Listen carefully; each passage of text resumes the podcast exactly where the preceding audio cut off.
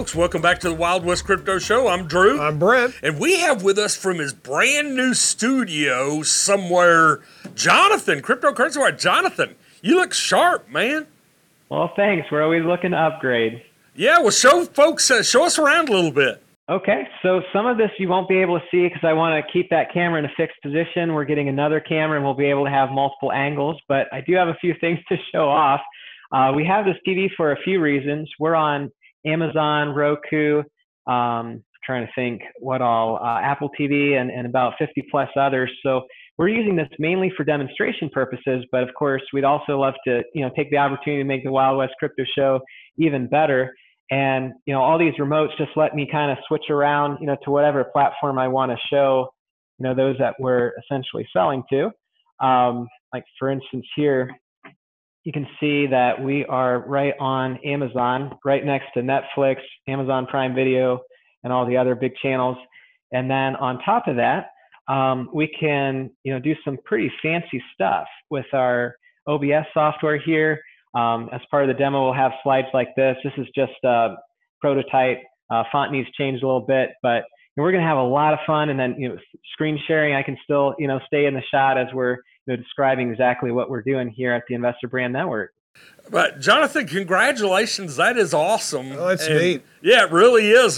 You, you know, Brent's uh, getting closer to getting our new building, and Bobby's got his wish list for the new studio. So, uh, you know, uh, you've upstaged us, man. We're, you know, we're yeah, we got we got to we got to up our game. to keep up. exactly, exactly. Well, listen, let's dive in. You got some great stories this week, so let's dive into those. And thanks for the tour and congratulations on that. That's that's. I know you've been working on it for a couple of weeks. Good job. Yep. Yeah. Well, there's more to show. Once I can do a transition, I can zoom around here and have the other camera point this way at our green screen, and you never even know that I moved. It'll be pretty awesome.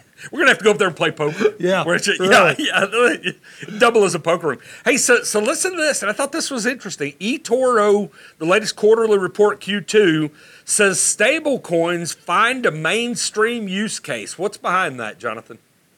So the biggest driving force happening right now is the unrest and rampant inflation in a lot of the countries around the world, and uh, there's quite a bit to this release.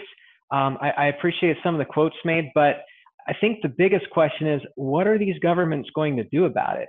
You know, whether these citizens are ditching, uh, they, they mention Venezuela and Iran, whether they're, you know, ditching the local currency for Bitcoin or for US dollar in the form of, uh, you know, a, a token, you know, it's not good for the local currency. So that's the main driving factor. And we're talking about uh, quite a bit of money here just in the last six months, $5 billion. And you know, this is from both individuals and merchants. And I, I think we're just going to see this trend accelerate as more people find out about it because it just makes a lot of sense.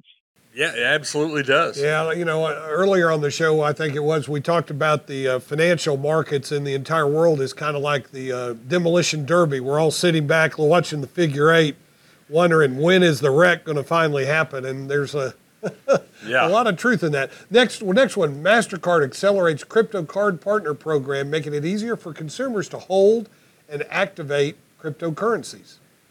More adoption.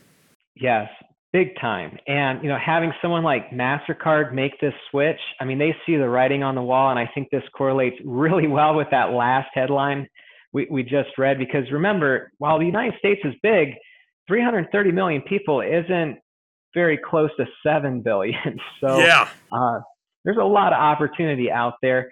Um, but with up to 20% of other countries um, holding cryptocurrencies, 20% of the population, you know, it, it's definitely uh, no joke. And Wirex is the first company uh, that's a pure, I'm going to read this off, the first native crypto platform to be granted a principal membership. And what that means is they can issue cards out as if they are MasterCard themselves.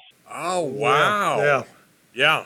That's a big play. Well, that that's that's big, and like you said, for adoption. Oh yeah. You, you know, Jonathan, it's that recurring theme. When people are are trading in cryptos and don't really realize it, then we've arrived, and yeah. things like this make that happen.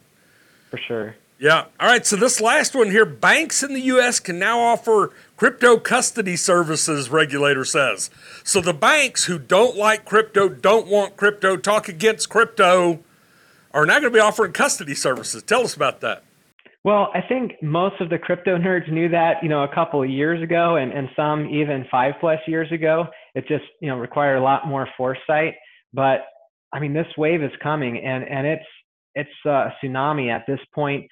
Um, so all nationally charted banks in the US can now provide custody services. And, and it's worth noting that this office is being head up by um, oh shoot, looks like uh, one of my notes are gone, but I believe he was a previous executive at Coinbase. He was really high up in Coinbase. Yes. And there's some other proposals and things that he's been pushing through. So I think we should uh, expect some some really great things throughout the rest of this year in that regard. Well, you know what I love about this is it's going to force the government to finally decide: is it a commodity? Is it a security? How's it going to be taxed? How's it going to be regulated? Because now that the big regulated banks are in it, they're going to have to solve the problem. Thank you so much, Jonathan. Love the studio. We'll look forward to seeing you next week. I'll be here. Thanks so much.